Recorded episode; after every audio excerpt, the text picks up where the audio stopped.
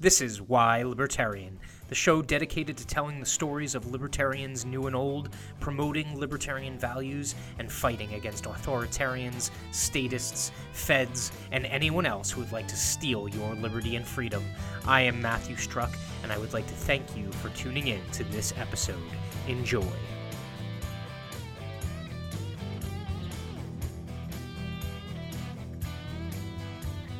All right, it's Thursday. We are live. It is 7 o'clock. This is Why Libertarian. I am Matt, coming to you every Monday through Friday at 7 p.m.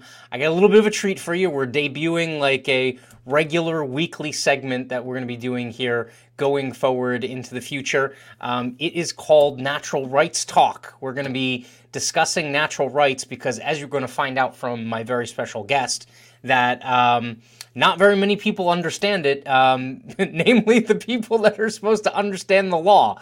Uh, but so, that being said, before we get into it, um, a reminder like, comment, subscribe, share, hit the notification bell, retweet, get this out there. This is going to be really powerful information. Like, share this because today is kind of like our overview of it. And then each one of our successive episodes, we're going to be doing a, a deeper look or a deeper dive into each one of these various issues. And you're going to see it's it's voluminous. So we're going to have a lot of information to share, um, and it's going to be pretty eye opening. So, and then a quick reminder: tomorrow night I'm live as well, and I have Martha Bueno on, um, and we are going to be discussing Latinos and and their role within the liberty movement, both domestically and internationally. So um, it's going to be a good time next two nights uh, to end out the week. So uh, without further ado, I want to introduce my guest. This is Josiah Hinkle. How's it going, Josiah? Hey, how's it going? Wait, remind me uh, and the and the audience where you're coming to us from. Uh, well, I from the American Natural Rights Foundation.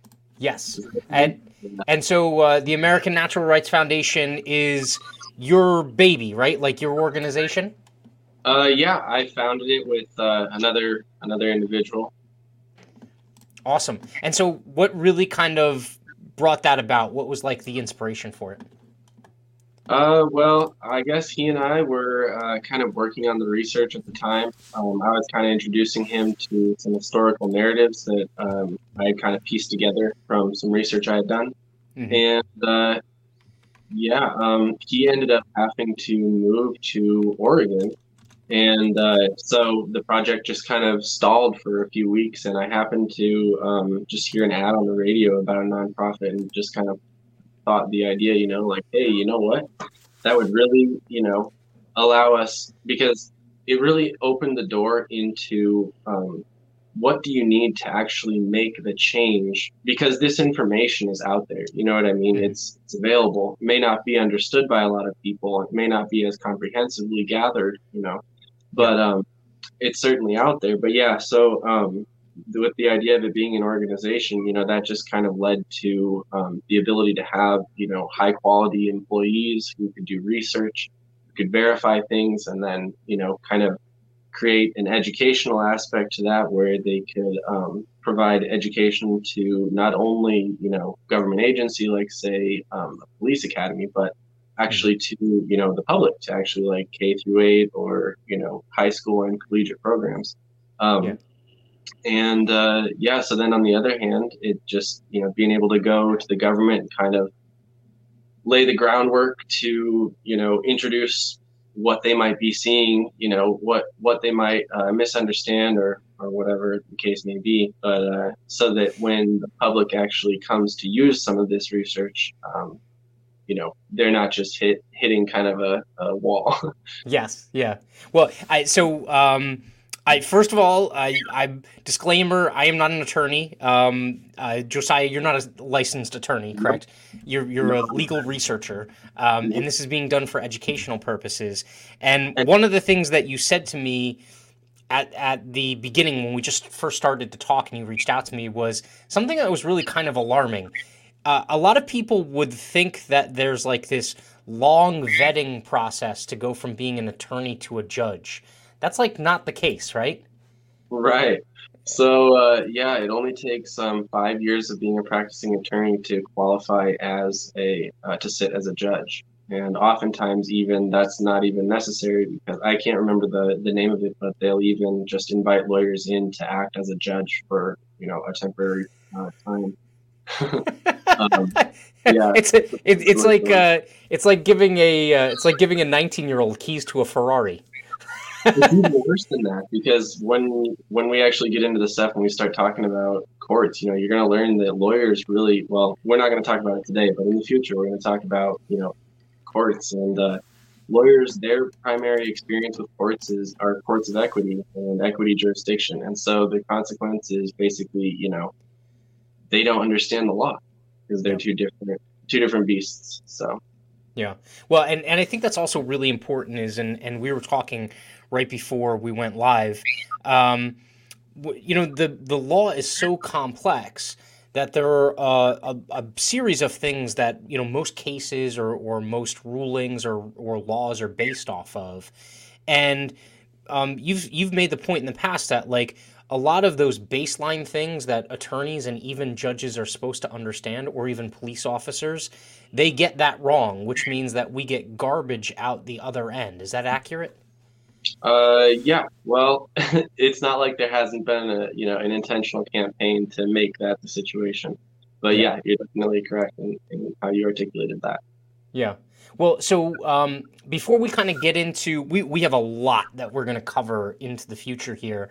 And I want to make sure that we kind of like hit on each one of those as we go through it. And you can kind of like walk us through the the uh, the the write up that you've you've you've given us. But so, um, what compelled you to do it? Like, I mean, what from your background really got you interested in doing this? Was it a personal experience? Had you always been involved in the law? What was that like? Uh, well, yeah, I guess growing up poor, I uh, I grew up under the Bush regime, you might mm-hmm. say, and uh, I kind of came That's across. a good word for it. yeah, and I came across, you know, um, Zeitgeist. Not for sure if you're familiar with that uh, work by Peter Joseph, but uh, yeah, it kind of opened my eyes to a lot of the government corruption surrounding 9/11, and mm-hmm. um, from that point on, you know, well, I kind of got swindled by Obama. You know, he said a lot of fancy words that I was like, hey, that's exactly what would make sense. And so yeah. I didn't vote. I was still like 16 at the time, but I was at least, you know, like maybe there isn't going to be corruption for once. And then it was all corrupt and it was so bad. And I remember by like 2012, it was just like, it was just so bad. It was just like blatant and terrible.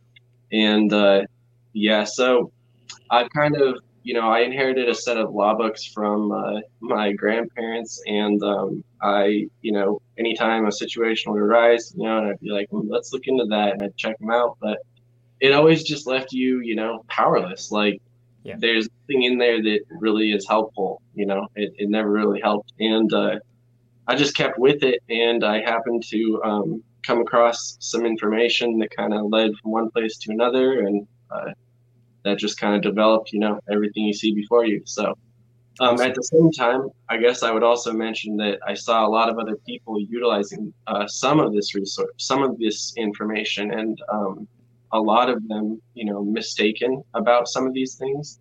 Mm-hmm. And just like with a little bit more of the historical research or whatever, they could have had the context that would have kind of explained or, you know, taken away some of the errors that in the end ended up getting them, you know, fines or jail time or whatever. So my intent with this organization was just to make robust and absolutely verified and solid research first so that, you know, nobody's led astray and nobody, you know, ends up hurting themselves when they're just trying to assert their rights.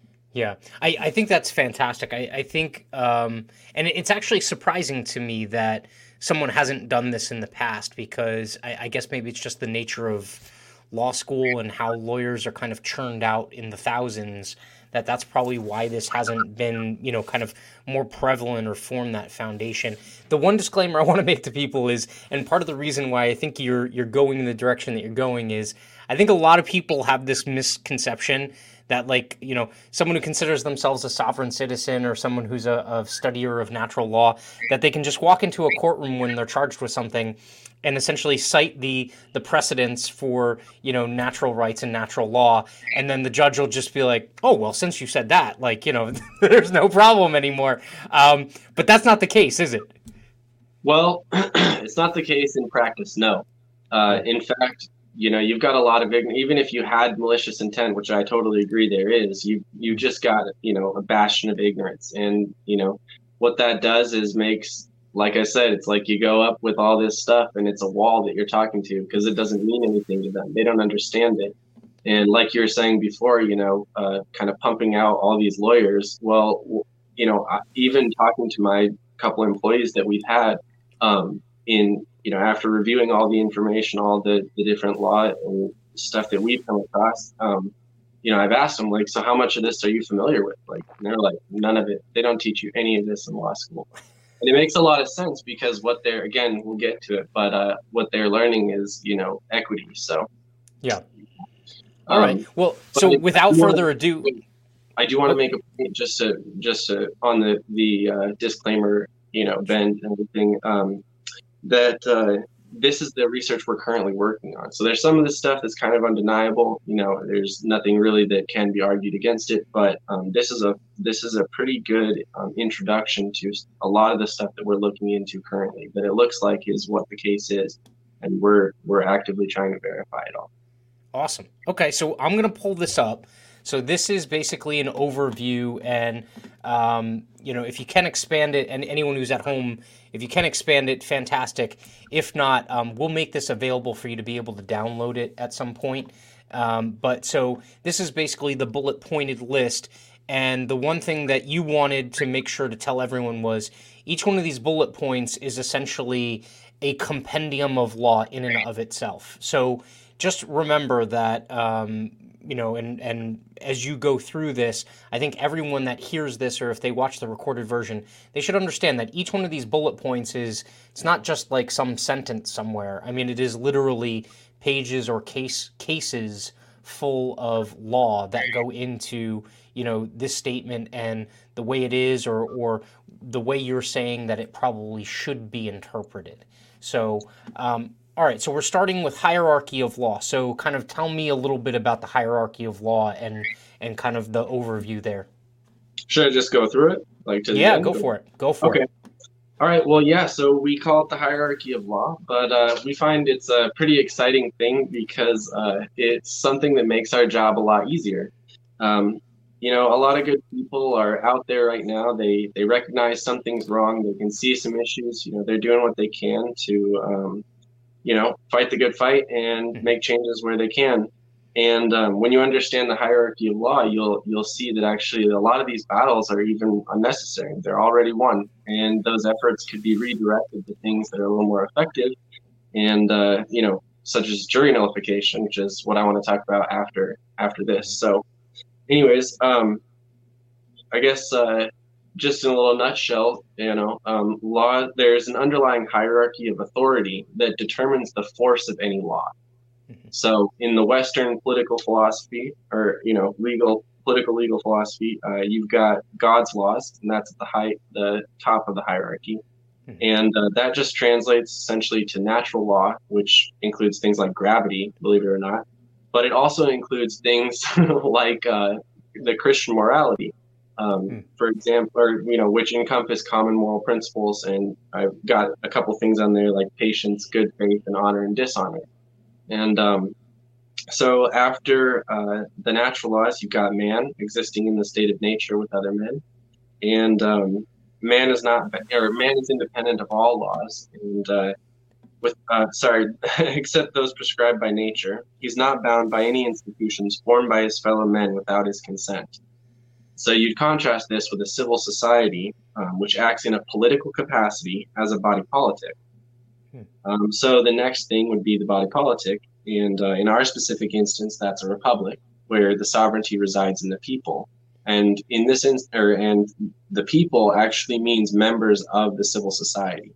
So and uh, so the sovereignty resides in the people, and it resides in them in, in individually rather than collectively, which we've hmm. kind of been led to believe. And uh, so, what do we mean by the sovereign? We're just saying uh, it is a term for the highest authority in the political, in the body politic. Um, so after that, you've got the Constitution, and uh, a Constitution is legislation direct from the people. Again, that's members of the of the civil society, um, and uh, acting in their sovereign capacity. So, right there, you've got protection under the law, protection under the Constitution, protection um, as the sovereign of the body politic, and protection as a human, a natural human being on the planet Earth. Mm-hmm. Um, but yeah, just continuing. So, uh, those laws which are made in pursuance of the Constitution come next. Um, decisional law would be after that, and that's because it's been determined that it's the judiciary's duty to say what the law is. Um, after that, the next level's got three layers. So you've got federal statute concerning uh, what is it matters in persons of federal jurisdiction. You've got state statute concerning matters in persons of state jurisdiction, and you've got courts concerning specific instances. Mm-hmm. And beyond that, you've got administrative law or public policy, and this is essentially concerning persons under the direction and control of either local, state, or federal governments.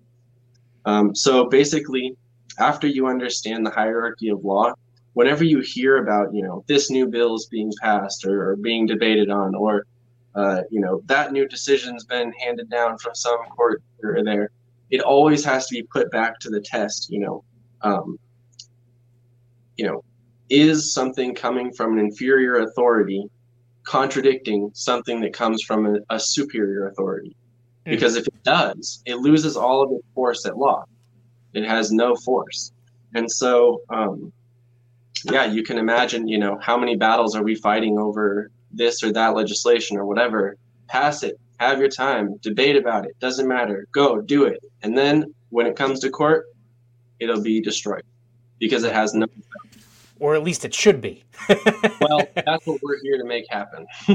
awesome, awesome. Yeah. So um, before we move on to courts, um, I, I, I would imagine there's a number of cases now, probably literally millions of cases, where either the the um, police officers that were involved, the attorneys involved, the judges involved, um, they never stopped to ask themselves whether or not the the law or the regulation that was in question um, was in violation of higher order law. Correct.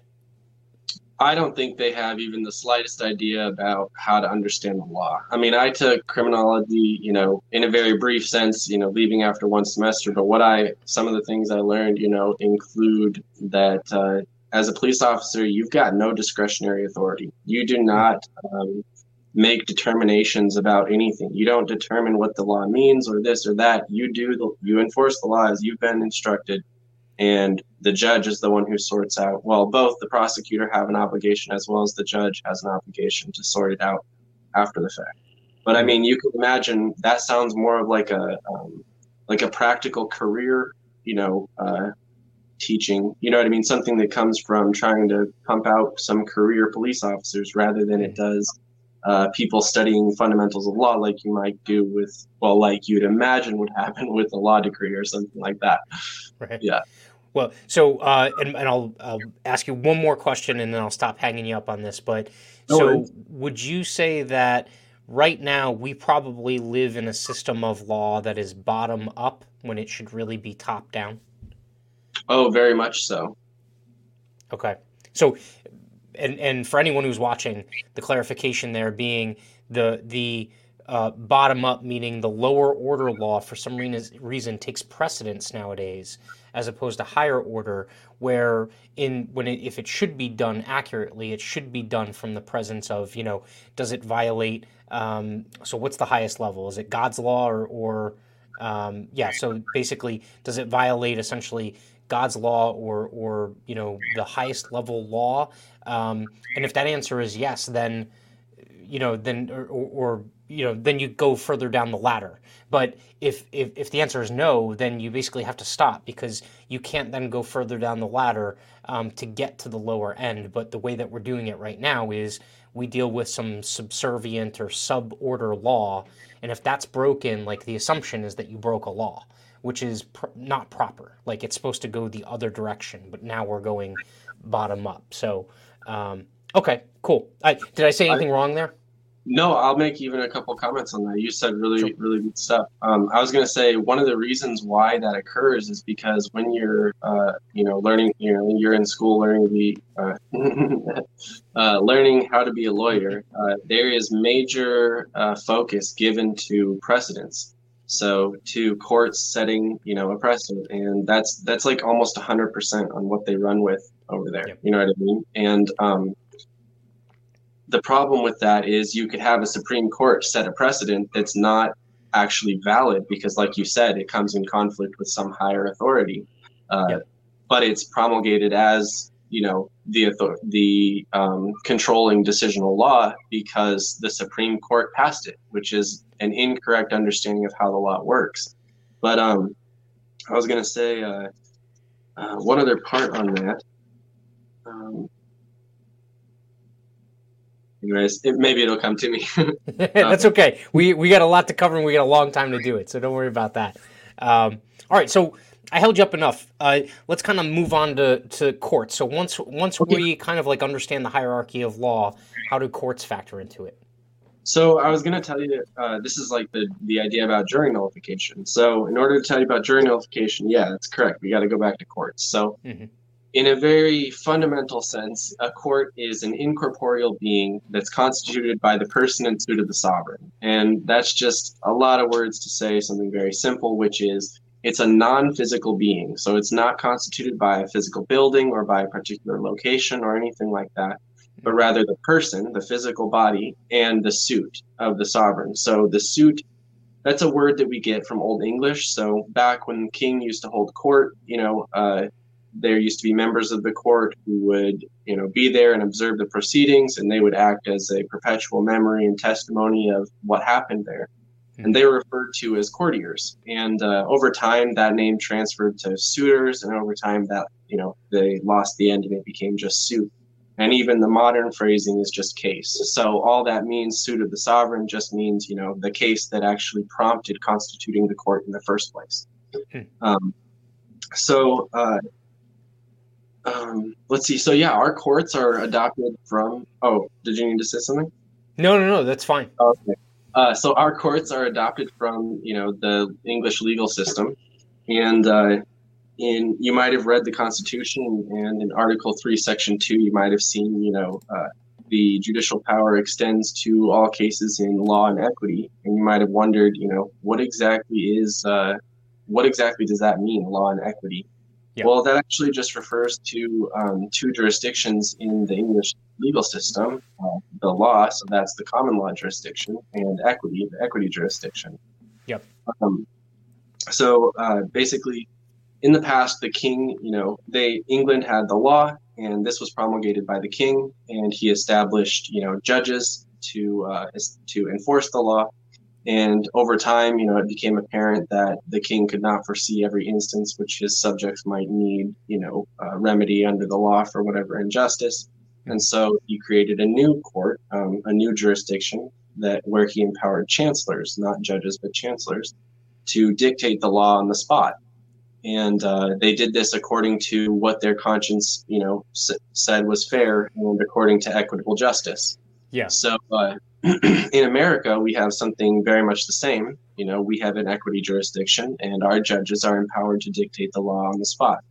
Um, again, even if it's contrary to uh, you know statutory law or any other law, uh, they're they're enabled to do this so that the outcome is the most fair and most equitable. Yeah. So um, you'd contrast this, however, with a court of law. You know, in America, we've also got a court of law, and that's a court proceeding according to the course of common law. But uh, a unique feature of a court of law is that um, the tribunal is separate and independent mm-hmm. of the magistrate designated to hold it. And I understand that's a lot of fancy words. So me just tell you what that actually means. So a tribunal is uh, another word for the judge. And a magistrate is defined as a public officer invested with some authority of the uh, legislative, executive, or judicial branch of government. So in a court of law, uh, the judge is supposed to be independent and separate of the public official. Hmm. Yeah. So. Um, Which means so, so the the fact that we have judges that are appointed does that matter or or or maybe the appointed judges is probably the correct way and elected judges is wrong how would you kind of sort that out uh, nope doesn't have anything to do with that um, Okay. that's just a matter of how the judge gets selected but Okay. um, this what we're talking about here is what role the judge is performing. So you might wonder if i've said in a court of law you know the judge is not the public official so who's the judge right? Well that would be the jury. So in a court of equity the jury is um, is there to decide the fact and nothing else. That's their that's their job. The judge like i said before is there to tell, to decide on the law. But in a court of law the jury not only decides the fact they decide as well as the law but they also decide um, you know uh, on the morality of enforcing the law in that particular instance. And this is where jury nullification comes in. So in a court of record um, or, you know that's what we call a court of law here um, you know the jury is empowered to do that. However in a court of equity uh, it's not so. So you might ask yourself you know which courts are courts of uh, record? Mhm. well a whole slew of courts are courts of record all the ones that you'd imagine and uh, two you know most famous would be the municipal courts and the district courts so how is it that you end up in courts of uh, equity if they're on the books as courts of record, right? Like Mhm. literally Montana statute. That's where I'm from. Uh, That's where we're operating. Yeah. Um, and so uh, you find that when you answer a summons, right? You get the summons in the mail or you get it from the, the cop who left it with you or whatever, and you go to court to answer it, and they ask you, you know, do to do, whoever you are, you're charged with such and such. You know, do you plead not guilty, guilty, or no contest? And what you're actually doing is saying, you know, uh, I agree to the uh, mode and measure of redress, is essentially the jurisdiction, and I plead not guilty, or I agree to the jurisdiction and I plead guilty, or I agree to the jurisdiction and I plead no contest. So what you would need to do in that instance is you would need to challenge jurisdiction, because what this does is it it causes their court to not be able to actually move one step forward. You might understand like a motion, right? Filing a motion. That's the Yep. same thing as moving a step forward. It's the same verbiage, you know. Um, and they're not allowed to until they prove on the record uh, the authority of their jurisdiction. And uh, they have no authority to use discretion to ignore a lack of jurisdiction. And so, um, what you do if they continue on without proving jurisdiction is you countersue them in a court of record. Hmm. and so that that is something that um, I, I think no one no one really ever hears, right? Like though I think some of the people in the liberty movement understand the concept of like if if someone, especially a government official, asks you a question and they're like, "Are you for or against it?" Um, they're actually kind of bypassing not that they necessarily have to or maybe they should but they're bypassing a step as to you know do you actually consent to enter into this decision in the first place right but so by asking you you know yes or no or guilty or innocent um, they're they're kind of making an assumption or or they're making you make the assumption that you know you're just stuck with this form of court and that you can't actually you know change the venue or change the jurisdiction when truthfully you can and they're kind of doing something slimy and and not allowing you or informing you that you're essentially consenting to something that you don't know you're consenting to Well, I'd say two things to that. Uh, you're absolutely right. But on the one hand, like I said, there's a lot of ignorance. And so, you know, you can imagine they don't even understand what they're doing. You know, they don't understand the final nuance or the, the um, finer, you know, subtle nuances of the law. Mhm. And so they, you know, they're like, they're like train wrecks, you know, they're just continuous train wrecks. But the other thing I was going to say was, uh, you know, when, um, when you're there, you know, I'll even do you one better, right? Uh, they, a public official is a fiduciary, Mhm. okay, uh, and so if a fiduciary um, withholds material information from you, from the public, uh, they're guilty of a fraud. So just them doing that, not only is it unconstitutional, not only is it, I mean, because they have to get your here's another thing we're going to talk about later, although we're not going to cover it right now, um, are what makes a valid waiver. So you're going to learn that you can only a valid waiver is constituted by things like um, known known rights. So you can't have a waiver of an unknown right. Mm. Um, it has to be intentional, um, an intentional like uh, abrogation of a known right or privilege, and um, it has to be done uh, with uh, voluntarily and with sufficient awareness. I think there's even one other requirement. And I think the word you were looking for earlier when you were saying like they kind of force you to make a false, you know, a false thing. Well, it's actually um, what they would call it is a presumption. They have created a presumption based on the fact that you have pled a certain way, mm-hmm. um, or is it pleaded? Sorry, and uh, you know um, that presumption is actually another violation of the law because there is constructive notice. Uh, uh, there is a, a, constructive notice against the the waiver of constitutional rights. Or no, there's sorry, there's a presumption against the waiver of constitutional rights. Mm. So any any other presumption that they could form, uh, this other presumption would basically cause it to lose all its force. Yeah. So they're supposed to err in your well. I mean, like again, the the idea is that they're supposed to err in your favor, right? Like, but they don't. Yeah, that's another thing. Yep, that's yeah. even another set of it. So if there's any particular doubt, there's a lot of cases where this has come up. Uh, in the in the event of doubt, it's just supposed to be resolved in the citizen's favor. That's just how it's supposed to come down. Mm-hmm. Yeah, you'll and, it, and it hardly ever is, right? oh well, okay. So you do understand, or maybe hopefully anyone who's ever sat in a courtroom has looked upon the situation and understood that this is a racket. This is a yeah. business. They're you know they're here to make the money you know even just like how much time you're going to take for them to get the money extorted out of you is a matter of you know cost benefit uh, chart they're running over here in their head you know what i mean like watch them interact with the uh, watch them interact with the um, homeless population versus people who pay money you'll see a whole different story oh yeah yeah they, they they roll them through there's no financial incentive right so it's just like yep. yeah them in and out yep it's, it's really yeah yeah. So, uh, all right. So, uh, as far as courts, is that everything, or did we leave anything out? Yeah. No, that's it. Okay. All right. So that's courts. All right. So then we have another uh, a third section here, and I'm going to pull the outline up again. The third section is specifically about um, what what constitutes a U.S. citizen, or is it what constitutes? No, well, actually, so a better heading. Sorry, that heading is just some specifics that are in there, but um, that's fine. This is uh, something uh, you might say just like abuse of uh, legal terminology. So, okay, um, if you want me to tell you about it, yeah, I'm ready to go. I can tell you. Yeah, yeah, go um, for it.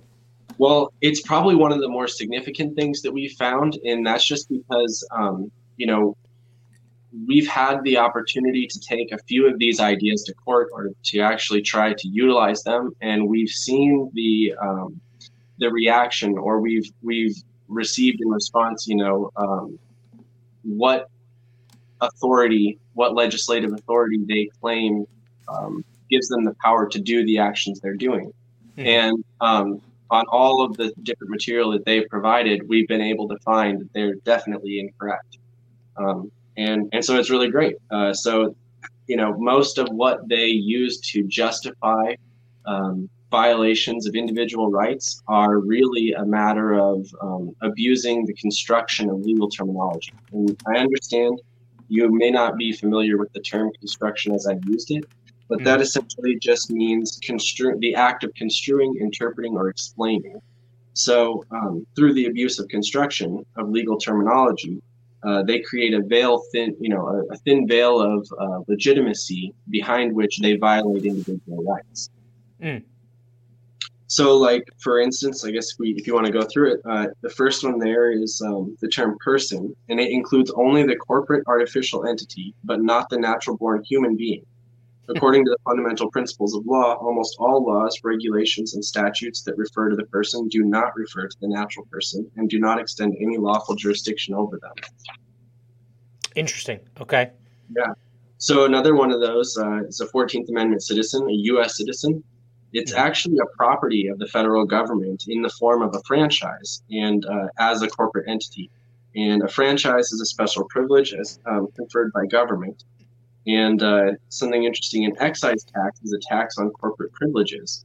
So um, an income tax is an excise tax. So when you're there filling out your W four, you know, and you're saying on there that you're a U.S. citizen, you're actually, you know, telling them or creating what I uh, creating an excise tax liability on the basis that as a U.S. citizen, you're a corporate entity. So, um, uh, occupations which are of common right, so that's just any of the common occupations of life, though, cannot legally be taxed and excised. So, um, this is because income is defined to mean gain, and gain is something that you get without giving anything up. Um, so, like, uh, you get nothing in return for that. So if you're at a job and you know you're you're laboring away, you're exchanging your labor for for compensation. I mean, listen to the word compensation. It's literally compensating for what you've given up. Right. And so um, compensation, or so wages, salaries, and um, compensation for services have been held that they are not income within the meaning of the law. Um, so let's see here. So now, is that another situation where you're basically um, unknowingly signing away a status? Like so, yeah. like you you bring up the example of filling out your W four. So the actual act of filling out the W four is kind of signing away tax protected status that you would normally it's, have.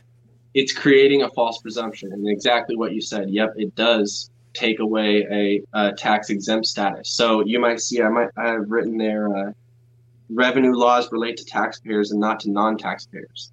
That's mm. actually in the law.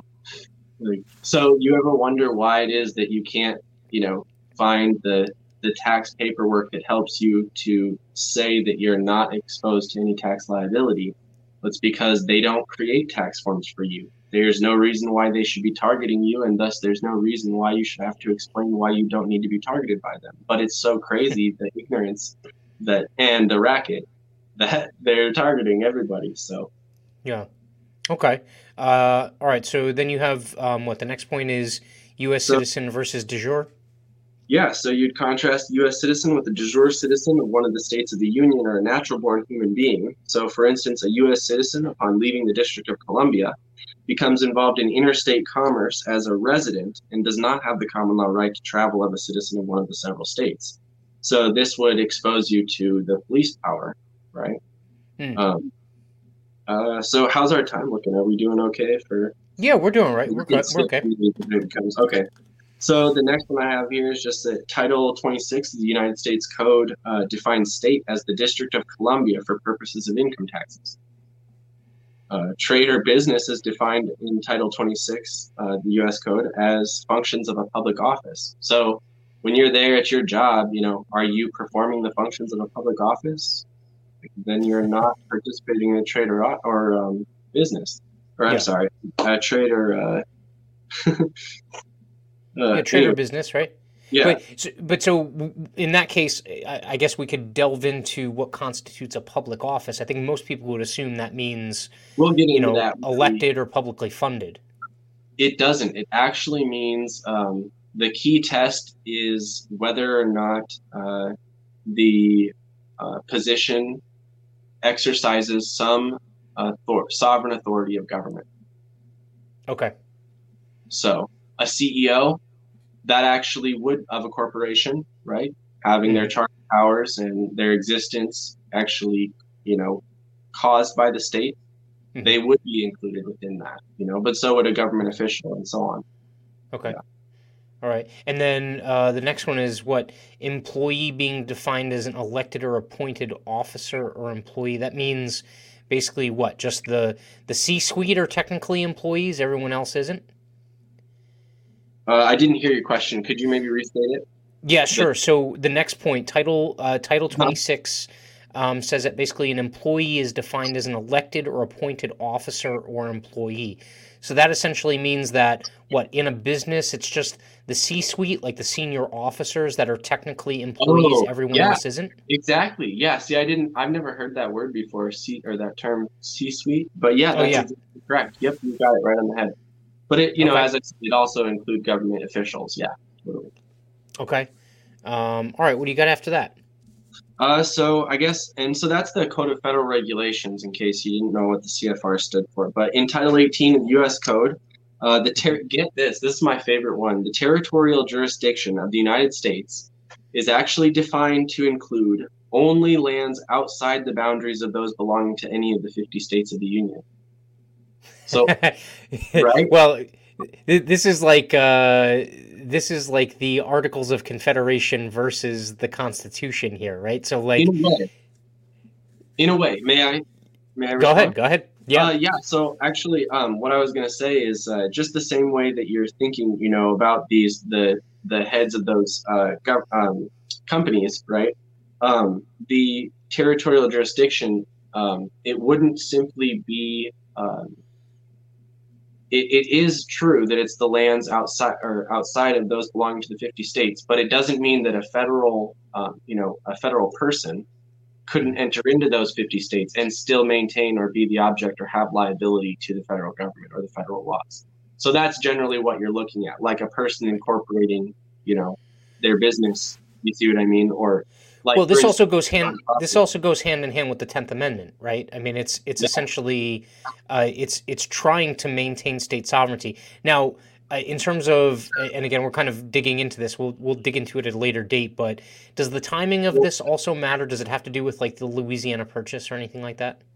Uh, I'm not familiar with what you mean, but what you said just now makes me think that maybe I didn't actually clarify that properly. But uh, just to try again, um, the the ability so what you're seeing right what i just showed you is that the, the territorial jurisdiction is outside the, the states of the union right? So you're thinking oh wait but what about all these people being exposed to this right? So i'm trying to introduce you to the fact that it's not just um, based on where where the jurisdiction is. The jurisdiction can also be based on a person. So even okay. though you know what i mean? So that person if they go into some other jurisdiction so like um, julian assange right Mm-hmm. Um, it's gone into another jurisdiction of another nationality, or I, mm-hmm. I, apologize, he's come back, or, or whatever the case is. But um, when he did that, right, they're still maintaining control over him. You know what I mean? If they could right. get him back, you know, that's what they would do. So the idea is is just even though they're going into the state jurisdiction, um, they're still an object of, you know, they still have liability to the federal government. But again. Okay as we've kind of discussed, most of that is based on false premises and, and presumptions at law that they are not actually legally allowed to make. Hmm. Okay, that makes sense. Cool. Um, all right. Uh, what, what is a driver? so a driver is actually defined as um, operating or an individual operating an automobile uh, for the purposes for commercial purposes, and it excludes explicitly the operation for um, private non-commercial purposes. So you can imagine how many of us, you know, like, oh, you're gonna go, you're gonna drive to the store. You want to drive, you want to, you know, take a drive down to the lake, or like all of us, we use this, and they do this intentionally. There's a, a um, an obvious historical record of the perversion of dictionaries, both legal and common, where you can see that it's just it's just totally a, a, a, a scheme you know and uh, and you know we all use the verbiage the incorrect language and we don't know any better. We don't know to check the definitions at law. And yeah. so the con you know you can imagine the consequences. We all think we're talking about the same thing when really like you know it's not at all. Yeah.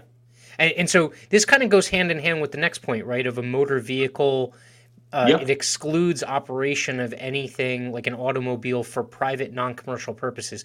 So basically, like me getting in my car and driving to the grocery store, I am not technically a driver um, as, as, it relates back, and I'm also technically not in a motor vehicle. That is correct. You are operating an automobile. And in fact, it's actually a jury question uh, whether the automobile is a uh, motor vehicle at the time the, yeah. So the controlling the controlling case, uh, I believe, says um, the primary use to which the vehicle or to which the automobile is put is uh, what controls. So if for the most, if for 51% of the time you use it for commercial purposes, then it would be, and if for 49% of the time it would not be. But again, it would be a legal presumption, you know, that allowed them to stop. So the first thing out of their mouth would be, you know, confirming with evidence from a competent source. That would be you because they don't know your mind. They don't know yeah. where you're going or what you're doing. So they cannot provide a testimony which is competent to any degree. It cannot be considered competent evidence. And uh, that's all the information. You, the ticket that they give you, it's actually an affidavit, uh, but it's called information. And that's that testimony on there is a sworn testimony, uh, basically saying this is what you know is uh, the case, so that if the the cop was found to be lying, uh, they would be guilty of perjury, right? And mm. this is how our legal system stays, you know, good to go because everybody has uh, everybody's liable to what they do there, and yeah. so um, you know, but but they use that information uh, that piece of paper called an information um, as an affidavit as credible, competent evidence when there's no possible way because they don't know your state of mind and they didn't ascertain the fact, you know. But we'll get into all that when we when we kind of delve into that particular. that yeah, particular. no, that I, that's going to be a good one. I'm, I'm sure yeah. a lot of people will be interested in that information. Um, Okay, and what's the last bullet point you have there before number four? That's, four it says. I just want to say that's really great because that's actually our first project that our employees uh, currently working on. So okay, we're really excited about that one. Uh, yeah. So, oh, you know what? I I just that one is kind of a little. I could read it. Uh, so the term includes, used in mm-hmm. statute, is a word of limitation as well as expansion. It expands by introducing the specific elements constituting the enlargement. It thus and thus only enlarges the otherwise more limited preceding general language. So that I figured it was going to be too difficult for people to understand that I was just going to skip it, but uh, I have a pretty good um, illustration, if, if I might. Um, so Go you could it. say you could say um, the term fruit includes is defined to include apples, and by saying this, you would also be, by using the word includes, you would be expanding the definition as well as limiting it. And in the sense that you'd be expanding it, you would be saying, you know, um, any other type of fruit as well as apples are also fruit. So oranges could be fruit and uh, bananas could be fruit, but, you know, corn or a car, those could not be fruit. And okay. so as you use the word includes, it limits based on apple what is the general category that Apple falls into that allows you to determine, you know, what the other the other things that are included within that category are also included. So let me let me like let me call timeout and just like kind of like put it into what I would say is my own words. Okay. So if I have a group of things and I want to expand on that group of things, I will say this group of things is whatever includes or including this other thing. And you're saying that the one other thing that you're including is kind of like the filter, it's the measuring stick by which you're allowed to increase that group of previous things. Um, and so there's not kind of like this without bound aspect to it right like there is only a very small or, or finite amount of expansion of that first group of things based off of that one thing i'm adding does that is that kind yes. of right yes and the limitation okay. to that expansion is again that category so like another example might be um, that you could say numbers include one two three four, mm-hmm. and using the word include you know uh, you're saying it also includes, you know, five, six, seven, eight, and so on. But you would not be saying that it includes A, B, C, D. Does that make right. sense? So, yes. Yeah. So, so how, how, does that factor into, say, like a situation where I'm pretty sure you're going to tell me it's improperly used? Because people will, people include, and especially law enforcement and the judiciary will read um, they will read include in statute and they will think uh, that it's expansive without any limitation. Okay. All right. So, uh, before you give me a good example of that, looks like you have a family member, S. Hinkle, who's watching. And yes, there will be a recorded version later on um, that you can watch. So, awesome. but um, yeah, yeah. So, um, I would imagine that has to do with what an expansion of liability? Is that typically the way it's used or is it used in a different way? Um, when you say liability are you just saying trying to get you for something else? You know trying to expand you included in the definition when you otherwise should not be included in it? Correct yes. Yeah and yeah accurate yeah. Yeah. Okay so i'm, I'm pretty sure there's a number of instances that that happens correct? Oh well yeah i mean even just like uh like the term uh, trade or business. So, like I said, it's uh, includes it's the performance of a, a function um, functions of a public office, Well, the way it actually reads is it includes the functions of a public office, but you can scour the entire Title 26, the Internal Revenue Code, and you will not find another uh, definition or um, qualifying statement that defines what trade or business means. So it's just, you know, sneaky, sneaky. That's all it is. They've really so done work and they've had a so lot of. So you're saying when it says trade or business including public office and then it doesn't give you a definition elsewhere, technically that should revert to just a definition that means public office. Right. Right. Yeah. And only things that also come within that, you know, genus or category. Yeah. Okay. All right. Makes sense. Awesome. Okay. So that's kind of like some more specific um, definition type work, I guess, that, that we can look at. Um, the next section you have is legal remedy. So we're talking remedy in terms of what? In, in individual's ability to, uh, you know, be punished or, or sue the government. Um, to hold the government accountable, I would say. Okay. Okay. So, right, so what does that start off with? Um, so let's see. Uh, oh yeah. So I was gonna say I, I pretty much was just gonna read through these because they're they're almost exactly word for word taken from many different cases and uh, um, you know from like I have written here established decisional law statute or legal principle. So it's pretty much as straightforward as it can be. But if, if you want me to stop on any particular one and, and talk about it or explain it a little more, please just just let me know and I'll do that. Go for but it. yeah, so the first one there I think is the best. So um, it's the duty of all magistrates to exercise the power vested in them with zeal and fidelity. Fidelity is defined as accuracy in details and is often a condition of the oath of office. So they're actually oath bound to be accurate to be accurate in the details um, of the construction of legal terminology, like we were just talking about. So, like, um, you can imagine how significant this is, right? The fact that they are actually required to know what all the words mean. They're required to have accuracy in the detail of every single definition that they're using.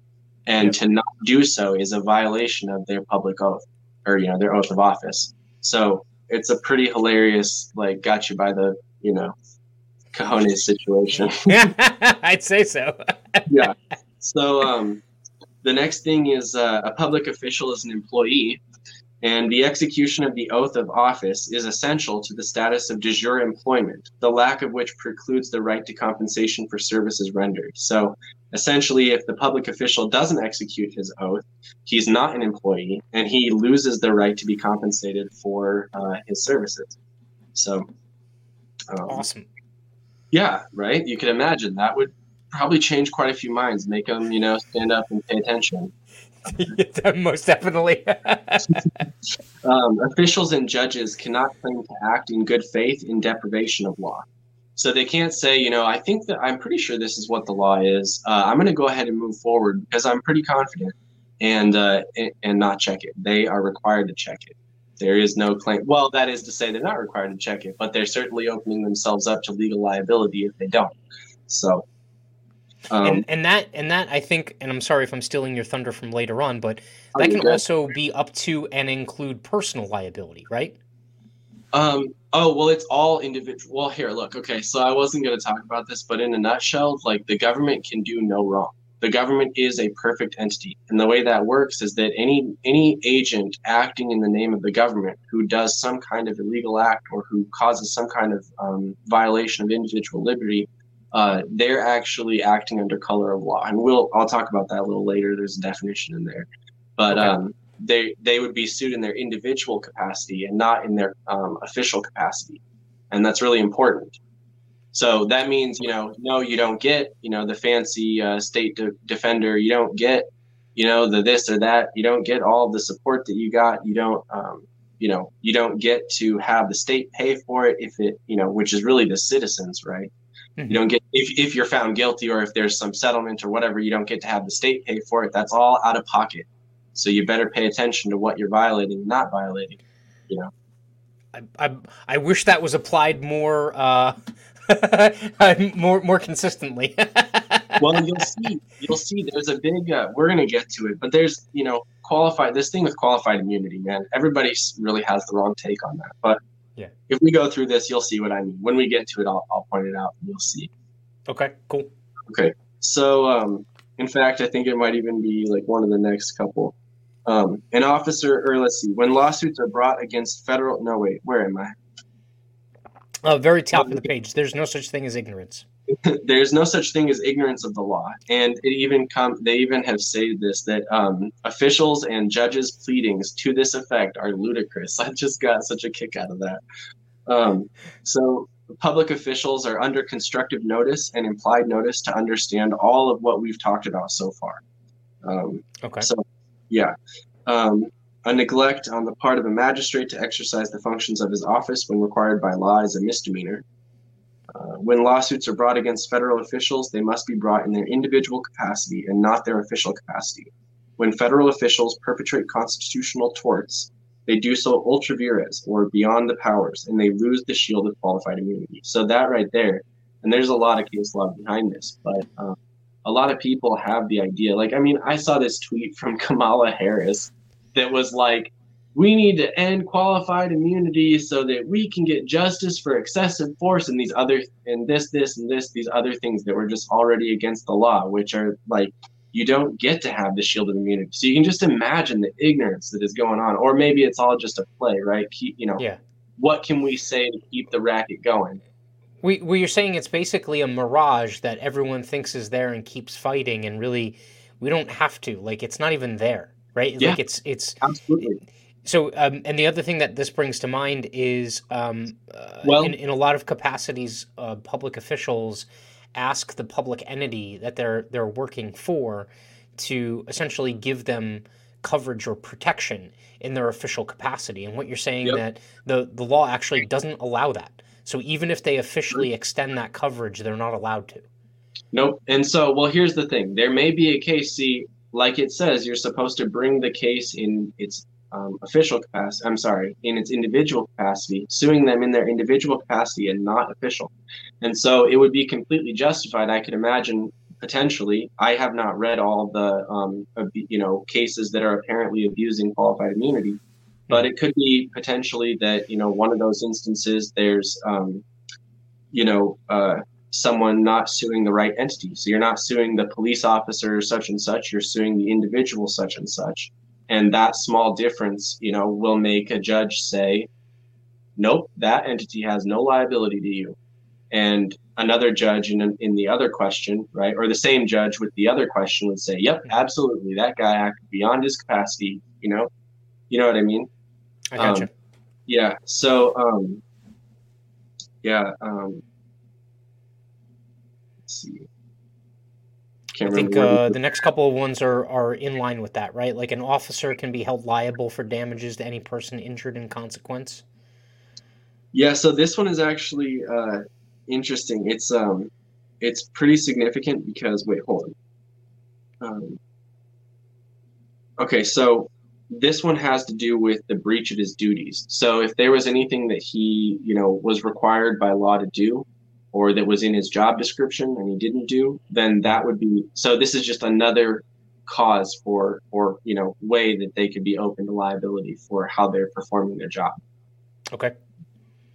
So uh, in um, uh, in cases where officers act without authority of delegated power, a claim of error in the exercise of that power is not sufficient.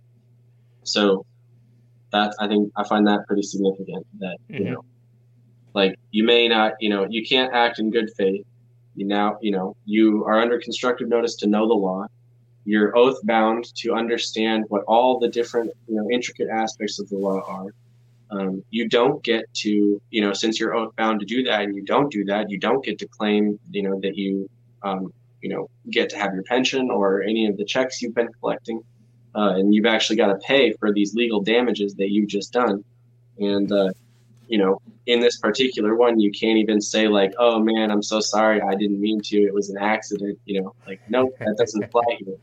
Uh, you went beyond your authority, and so it'd be like it'd be like um, it'd be like someone who went to rob something and their gun went off when they didn't intend for it to, and they killed someone, and then they went to say, "Oh, I didn't mean to kill them." Um, because they they can't claim error in robbing the store. Oh, I didn't mean to rob the store better. You yeah. see what I mean? It's almost like yes. that. You yes. know.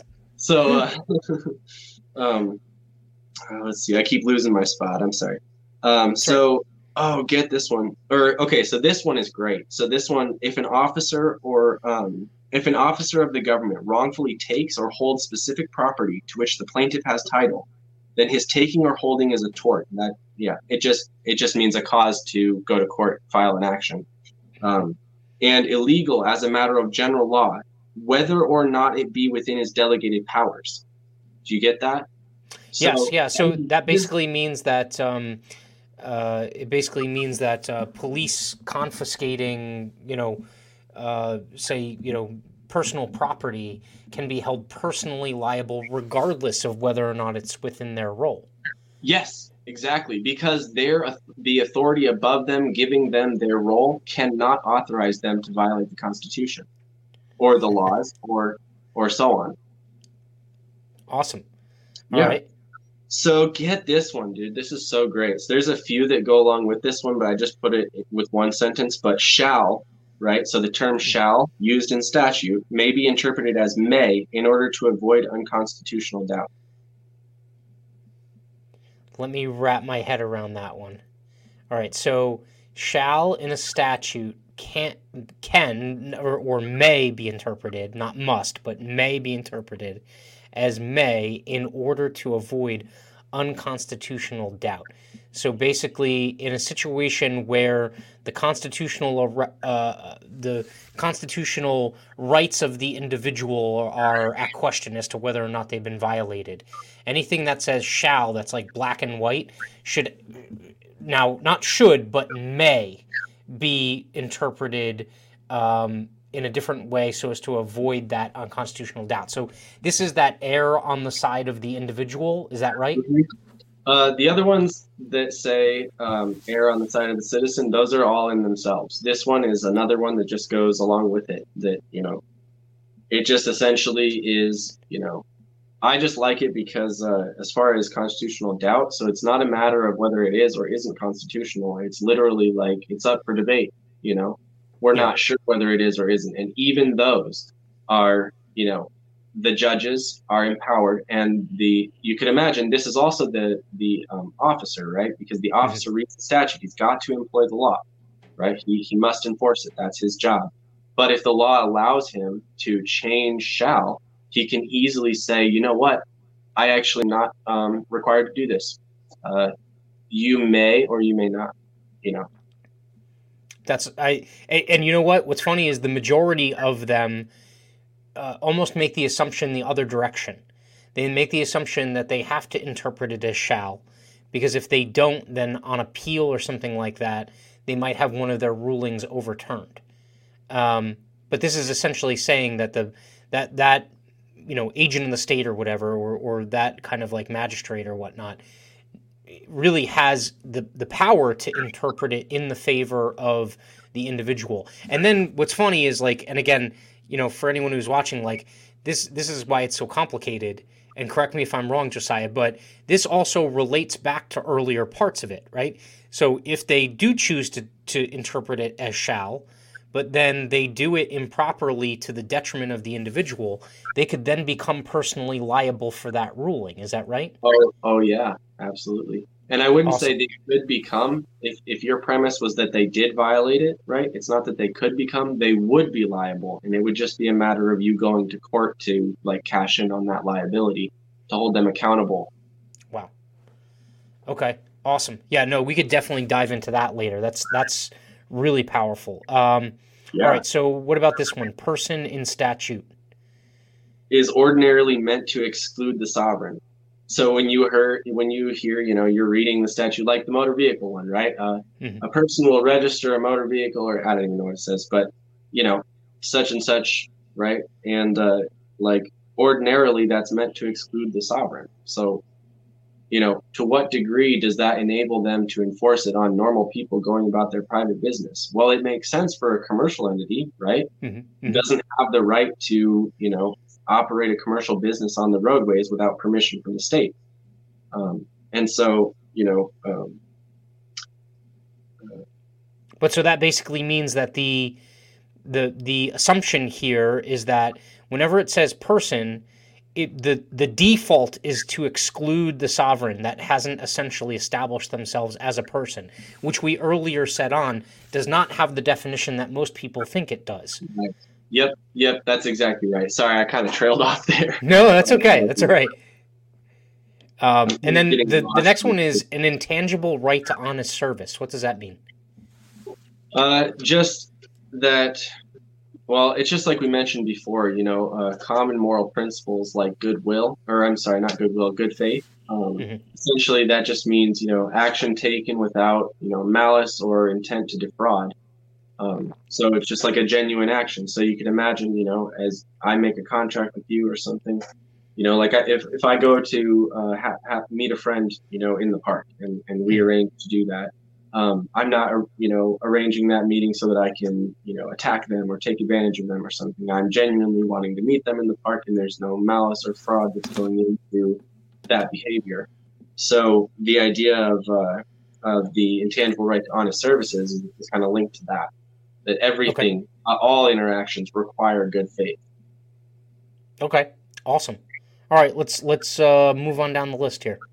All right. So um, to take away all remedy for enforcement of a right is to take away the right itself, but that is not within the power of the state.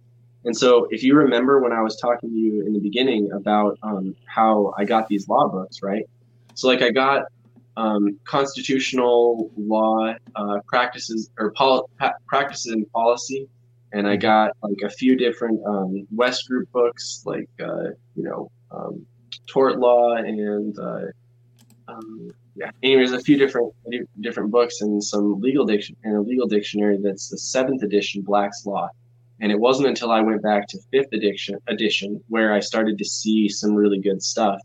And uh, but um, yeah, so like I said, you know, reviewing all these books, they kind of left you just like hopeless. Like there's nothing you can do. There's no teeth here you know and so that right there that resonated with me so so significantly because it's like what they've done is to take away our ability to enforce and assert our rights and that's not even within their you know power to do so that that's incredible awesome. i know right?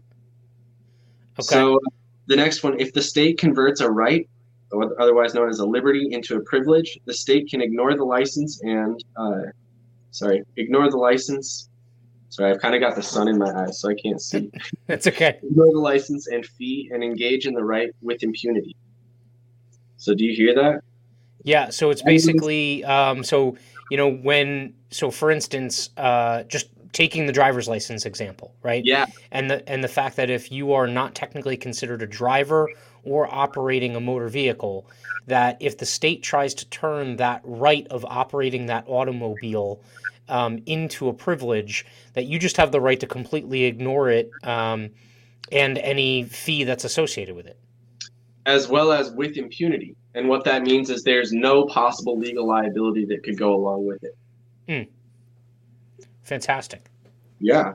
So um, the next one, when a judge acts as a trespasser of the law, when a judge does not follow the law, the judge loses subject matter jurisdiction, and the judge's orders are not voidable, but void and of no legal force or effect.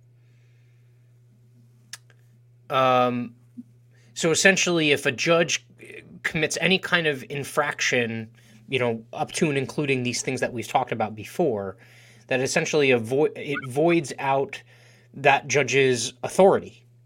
Yeah, so think about this, right? So when the proper definition of person doesn't actually include, you know, what you are, mm-hmm. um, and they're trying to expose you to that stat, the liability of that statute, right? Mm-hmm. They're actually breaking the law because they're they're they're imposing the law on someone who has no liability to it. And wow, okay, yeah, right. Um, and I hope I hope that I'm I'm sure it was very obvious, but I, I really just love the not voidable but void. So it doesn't need any higher authority. It doesn't need any determination. On its face, it is void and of no legal uh, force or effect. So yeah, uh, d- doesn't get more exact than that. right, right. So, um, a public official is a fiduciary toward the public, and if he deliberately conceals material information from them, he's guilty of fraud. So, that's what I was telling you about earlier. And it goes even better than this. On the next one, silence can be, I'm sorry, silence can only be equated with fraud when there's a legal or moral duty to speak, or when an inquiry left unanswered would be intentionally misleading. How many times? I don't know if you've ever, like, um, are you familiar with the tax movement? Like Aaron Russo and Freedom to Fascism? Uh, a little bit, yeah, yeah, yeah, yeah. So like you can, I don't know if you remember, you know, that movie in detail, but dude, he's standing there in on like the floor of the IRS talking to these different officials, saying, "Is there a law that makes just a normal individual liable to the income tax?" Because they found much what we found, right? That yeah. the income tax is an excise tax, and it it, it can't you can't apply that you cannot apply that to occupations of common right so, um, you know, they're there for a good, I don't know, 20 minutes of the video. So it's overly edited. They're probably there all day. But they're like, can you tell us the law? Is there a law? You know, and none none of the times they're like blocking the cameras and pushing people out of the building. They're like, you can't film here. But not at one, not a single time did they take the question seriously and answer it. And so this this thing right here, um, an inquiry left unanswered would be intentionally misleading. Holy cow! Right? That's, That's like exactly what they did. Yeah, exactly. It's like breaking the law. So I, as I study all this stuff, just to give you guys like, oh man, what what gets me so fired up about it is that like the law solves all the problems that there are. Like, granted, there are some practical issues we've got to face. There's ignorance out to wazoo, you know, all of that. But like, right. as you read the law, it's it's beautiful. It's like perfect yeah. already. You know what I mean? And you can see so many issues already that you could solve if the law was actually properly enforced and intelligently obeyed. Hmm. No, that's that's fantastic. Um, yeah. The next one has to do with fraud. Okay, so fraud destroy, destroys the validity of everything into which it enters. So do you remember it was saying that uh, if they withhold material information from you, right, it's considered a fraud. So yeah. for them to say you um, say you actually did do something and i don't know. Well I, am not i'm not a legal um, expert so i can't i can't say like definitively right? I'm just hmm. i'm just like yeah. Um, but essentially the way that i see this is like um, if you do something like you were speeding and they they pull you over and give you a speeding ticket right? And then um, later uh, you went to court and uh, you know maybe you even pled guilty. You're like yeah i was speeding they caught me i'm not going to argue it and all of that. But the fact that the dmv did not tell you that it's a natural right to operate an automobile at the hmm. same time that you were there under the impression that you had to get the driver's license in order to operate an automobile uh, that's a fraud. So everything from that. Or say we don't even focus on that fraud, right? Let's say all the way now we're back to the judge. Before the judge, you know, does the thing, and um, the judge doesn't tell you, you know, oh, you've now entered into a court of equity, or by by agreeing to the statutory jurisdiction, that's what you're doing.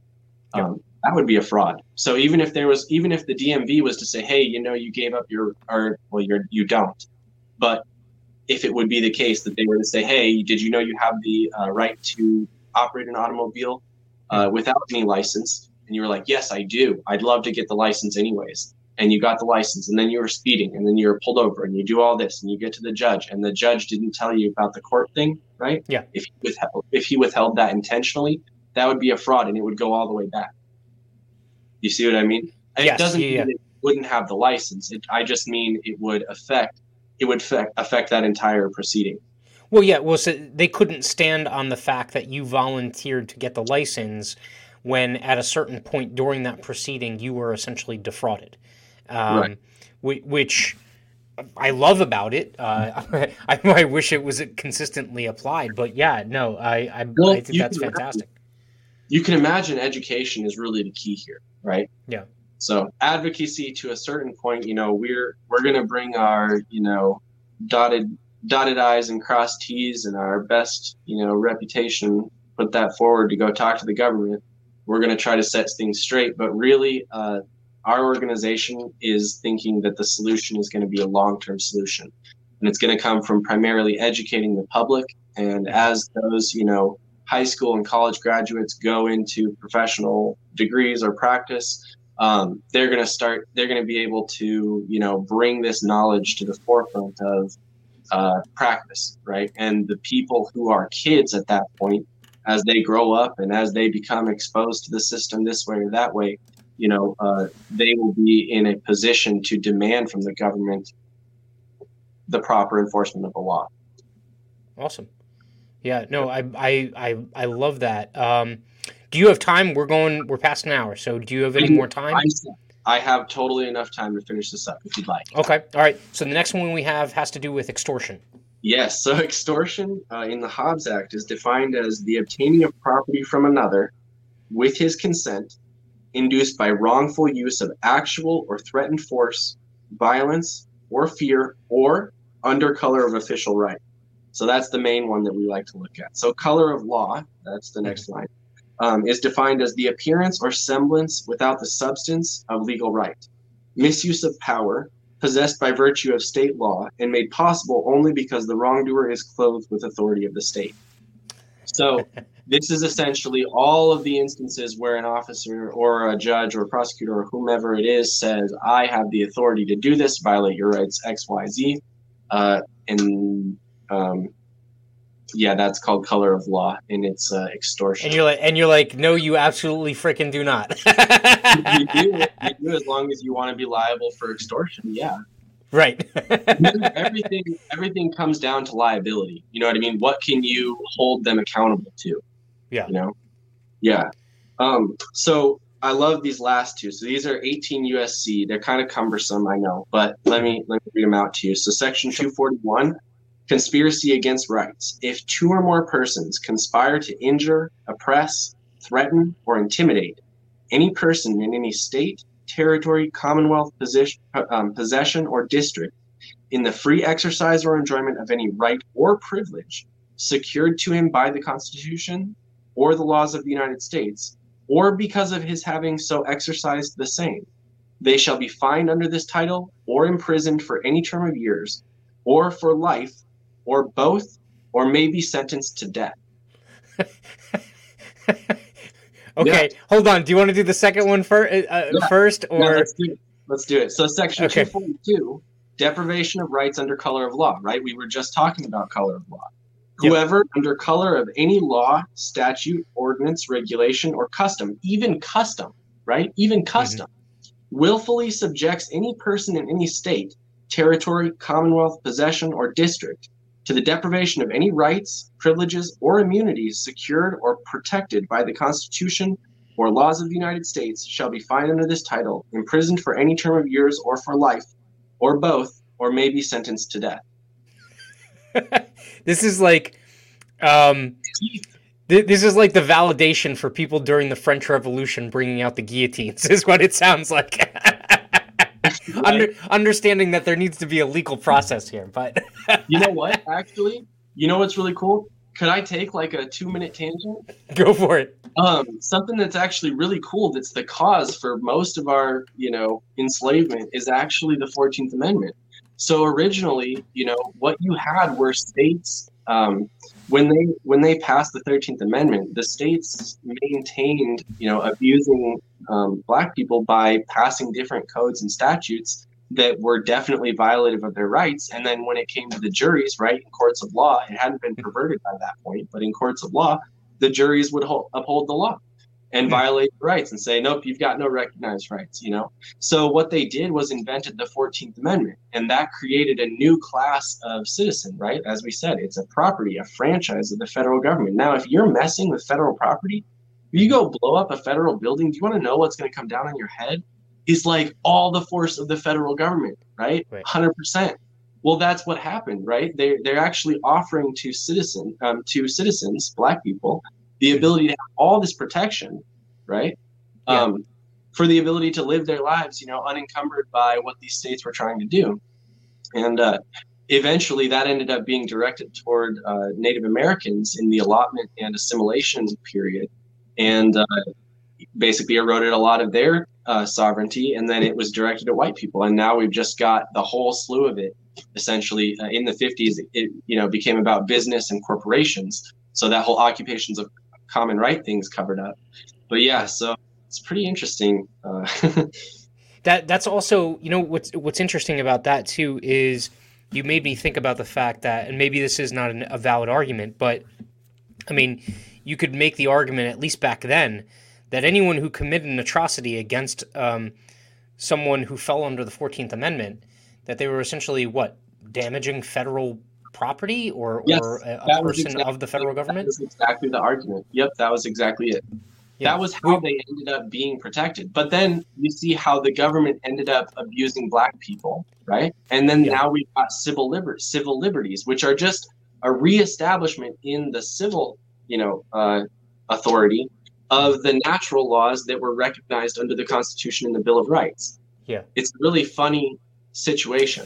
This is like uh, this is like you know a dog chasing its tail because um, in so many instances, and and you probably see this way better than most anyone else, but in so many instances, whether it be the subprime crisis, whether it be uh, you know any of the financial issues beforehand, um, some of like the the um, securities cases and fraud and stuff like that. Uh, a lot of regulation and law has resulted from that. When truthfully, the, the the common sense answer was you just had to enforce what was already on the books, right? Like what was yeah. already in place. Well, um, okay. Remember though, we, we I'm sorry, I cut you off. Did no, you go ahead.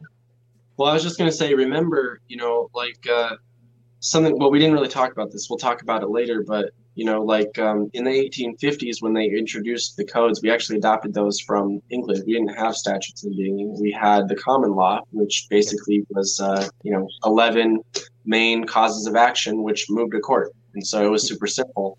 But they argued, you know, it would be better if we uh, brought the code system. So, anyways, with that came uh, the practice of lawyers. And so before this, you didn't have an official lawyer. In the law, you cannot um, litigate on um, on behalf of another person's rights. That's not a thing. So uh, you can do your own case for your own rights, but you can't get another person to do it for you. So there wouldn't be a lawyer profession. That's not a thing, you know. But in the equity jurisdiction, it is. And so they go to school and they learn how to be a lawyer, which means how to represent someone in the equity jurisdiction. And as we've talked about how they become judges, you know, you can see how a whole slew of bad, um, uh, deter- uh, you know, decisional laws come down because um, nobody is the wiser, you know, yeah. and and until someone challenges that decision, it's not going to be written on the books that it's been taken off. It yeah. may be true that at any case you're going to litigate, it is invalid, but it's not been determined by their court system to be invalid yet. So it's yeah. still there in the books, and we all look at it saying oh, they passed down these decisions. But that doesn't matter. As soon as someone challenges it, it would be defeated, right? But they don't challenge it. What they do is they change their behavior so that it's in line with it. And they make it the new way everyone is. You know what I mean? Because they don't yeah. want to. Who's going to relitigate something that's been litigated and decided? Yeah. Right? Yeah. And, and so that also brings something else uh, up that we, and, and right after this, we'll get to kind of, rem, you know, legal remedy. Um, but uh, the the the idea that if you represent your pro, yourself pro se, right, the assumption or, or how should I put it, like there's not an assumption that you're supposed to know the law. So anytime you screw up as a pro se defendant, right, like even if you screw up, that can't be held against, or it, it shouldn't be held against nope. you in terms of the way that you're defending yourself. Correct? Nope. So I was gonna save this until later. Again, I don't know how, how deep you want to go in on this, but uh, so there's something fundamental. So I'll say two things about this, but there's something fundamental about the law called substance and form, and we actually talked about it with uh, color of law.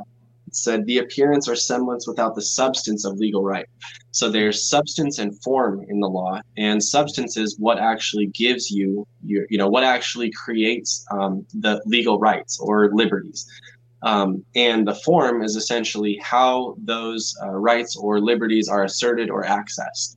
So, just a really good example is, you know, it may be your right to such and such, but when you go to the court, you probably don't put it in Chinese script, you put it in English, and, you know, you see what I mean? You're following, you, you see what I'm saying? You're following a certain format and everything. So that's form. Yeah. The fact is, at law, form never trumps substance. And hmm. so it really doesn't matter how. You could have written it on sticky notes, you know, a thousand sticky notes, and it really doesn't yeah. matter. You could have written it in Chinese. It doesn't matter because the substance of the matter is what gives your claim all of its force. And the other thing I was going to say on that is there have been many uh, pro se cases that have gone to Supreme Courts, and um, I remember some of them even say like uh, like the 150 page. Okay, you should, you should understand that court cases are like um, complaints, you know, are like 16 pages at most, right? Like if you can get it in in two pages, you're like golden. You know, that's good because because the judge doesn't have to read it, you know, take too much time to understand it. But uh, the 150 page pro se pleading that was subst- that was submitted uh, on behalf of uh, plaintiff uh, was considered or was um, called inept by the Supreme Court judge. However, it was still held to be completely not completely valid in the way that uh, that everything he wrote was valid, but valid in the way that the substance of the matter was not disregarded despite his pleading having been considered inept. 150 yeah. page pleading, 10 times the size that it the the max the maximum normally is. Yeah. You know? No, I, I I I love that aspect to it. So um, yeah, we can definitely get deeper into it. Um, we we can chase our tail a lot on, on this stuff. But um, okay, so let's so, let's talk about the the very last aspect of it. Basically, violations of the law and essentially remedy, right? Uh, well, the remedy is all of that stuff from before. So the, the oh, that's right. Okay. Basically, are things that hold them accountable, and you could, you know, seek remedy under. Uh, okay. Uh, these these things are violations. Basically, saying these are things that open them up to liability, to some judicial liability, right? To some okay. uh, uh, legal liability. So, um, an illegal arrest is an assault and battery. So, hundred percent. Okay. I actually took this off. So we don't like to promote, you know, we're absolutely 100% against violence. Hmm. So we do not endorse or promote anything like, um, you know, making any violent enemies of the government. That's not what we're about. We're actually thinking that this whole thing is a big misunderstanding. And if we, you know, bring our best rapport and our best, you know, effort, we can uh, we can be friendly and we can convince them to look at the law and once they see it they can know that they're they can change their behavior you know based on sufficient authoritative evidence you know um, understood but uh, to finish it off it actually says um, something to the effect of and they can combat that um, um assault and battery just as it just the same as any other as they would any other assault and battery so of course it's going to open you up probably to get shot in the chest by cops so don't yeah. do it Yeah. you, you'll be exonerated later after you're dead. After you're dead. Yep. Unfortunately, that's the case. Yeah. So, anyways, but yeah. Um, so the second one there, um, a state may not impose a charge for the enjoyment of a right granted by the federal constitution. Uh, one cannot be punished for failing to obey the command of an officer if that command is itself violative of the the Constitution. For example, certain police stops to identify an individual without warrant or probable cause being violations of the Fourth Amendment, uh, they are not empowered to do that. They cannot simply stop you and ask you to identify yourself without thinking that you're involved um, in a specific crime or in some specific criminal um, activity uh, based on probable cause or a warrant they've already acquired. Mm. Okay. Um, so that's significant because I like where I come from, cops are going to stop you all the time for no reason but to identify you. There's nothing that they could say you're doing illegally. They just think they have the right to identify you. And yeah. so when I read that, I was just like, well, I'll be, you know. So, what's the next one? Uh, all public officers owe a fiduciary to the public, and all public officers labor under every disability and prohibition imposed by law upon trustees relative to the making of personal financial gain from a discharge of their trusts. Let, let me let me ask about that one. Okay. But, but so hold on, I'm basically going to kind of like read it back here. So, basically, public officer, all public officers labor under every disability and prohibition imposed by law. So basically, they have to abide by the law and how it essentially limits them or constrains them. Um, upon trustees relative to the making of personal financial gain from a discharge of their trusts. So, is this basically a conflict of interest protection? Is that what this it is? Yes, it would be. Okay. So, to whatever degree, obviously it says imposed by law. So um, it would maybe be, you know, up for judicial review what laws were legitimately passed. Like I know um, there's legislation passed that says Congress can't be held uh, to uh, um, insider trading um, laws. Mm-hmm. So, like, that to me seems like maybe they don't have the authority to pass that legislation. And if they don't, then all of them cashing in on this insider trading knowledge uh, would be illegal. Uh, I one I would agree just just from a uh, just from a philosophical standpoint, but yeah. um, no, I I would also agree from the standpoint of if if that's the construction of it, then yeah, they can't give themselves broader powers. Like you you cannot legislate yourself into having broader powers. That's right? true. I'm just that's absolutely true. I was actually just talking about financial gain, but you're right about okay. that too. One okay. thing uh, I love to bring up is uh, if you look, um, uh, oh shoot, I'm losing my train of thought. Hold on, maybe I can get it back. Um, oh yeah, uh, one of our founding fathers. Let me see. Uh, I can't remember which one, but um, I remember one of them saying uh, oh yeah, it's like um, democracies always fail um, as a consequence of the um, something like the oh the legislative body um, legislating itself largesse out of the public treasury. So you look up largesse and it just means like gifts. So yeah. like like literally all democ the quote is all democracies have in the past historically speaking have failed as a consequence of oh it was as a consequence of loose fiscal policy uh, once the legislative body um, like found out it could um, legislate itself largesse out of the public treasury. So i just see the state of things and like how much they make like think about this right? How much did each one of them cash in on on their you know public official salaries and none of them even met because of covid? Yeah. And yet how many of you people maybe like had to go to work and had to do extra work or maybe got laid off and couldn't go to work. And what did you get? Do you see what I mean? Like, yeah, no wonder no, and, uh, and on top fail.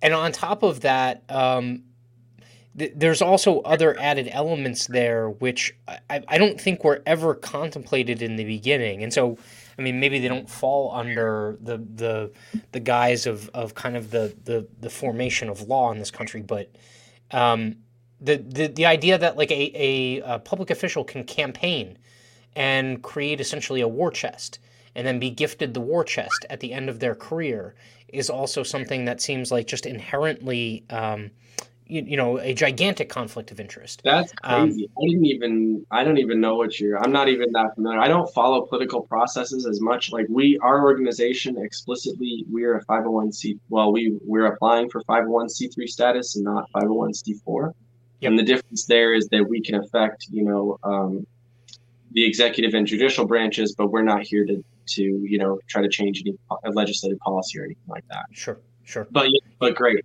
yeah, yeah. All right, last one. Any enterprise undertaken? All right, so this one is actually one of my favorites. So yeah, any enterprise undertaken which tends to weaken public confidence and undermine the sense of security for individual rights is against public policy. So we're talking what fear tactics on the part? What?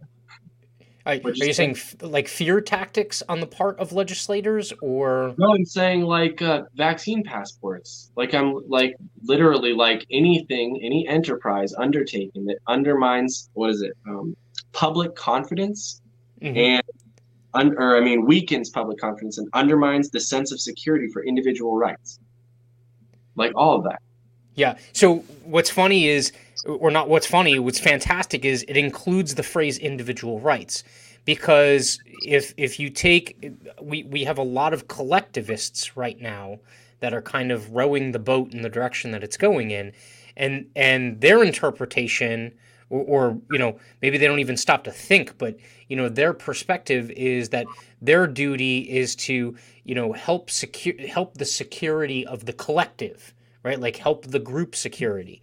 But so what this is essentially saying is that any any you know enterprise or or kind of like project undertaken which undermines the security for an, an individual, right? Um, Mhm. is is essentially uh, against public Wrong. policy.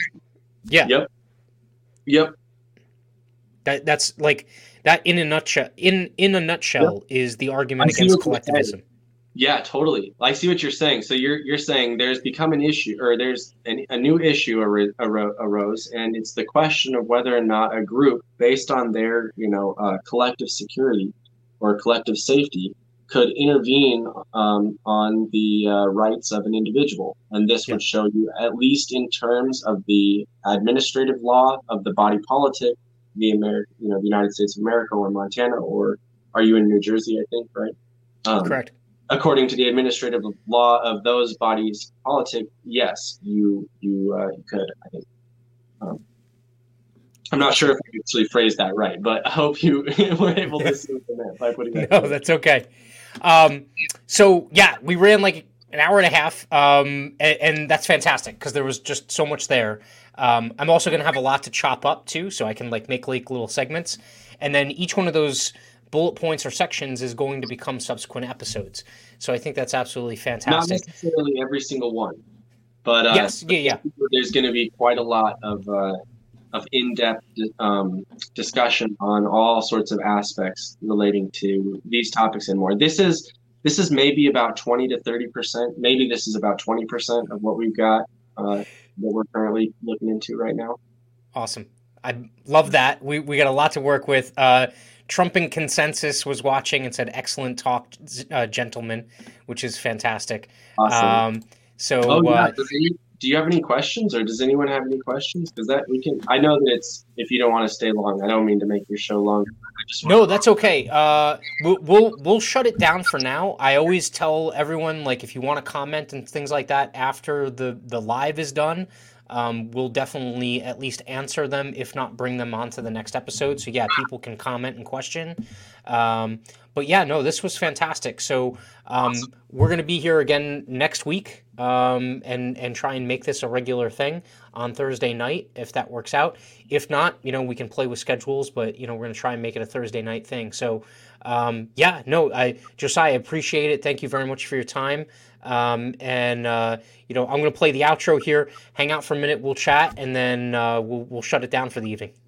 I just wanted to say thank you so much. I you just don't understand how grateful I am for the opportunity. It's really a complex topic. It's hard to talk to people about, and having a platform like this, it's just something amazing, and I I really appreciate it. Thank you so much. I I can tell you, it's completely out of self interest. I want to learn the stuff. That's, awesome. Apparently how it's all supposed to work. awesome, awesome. All right, well, uh, thank you, everyone. We will see you next week. Thank you again for tuning in. This is a quick reminder to subscribe, like, share, and comment to help get the message of liberty and freedom in front of as many folks as possible. See you next time on Why Libertarian.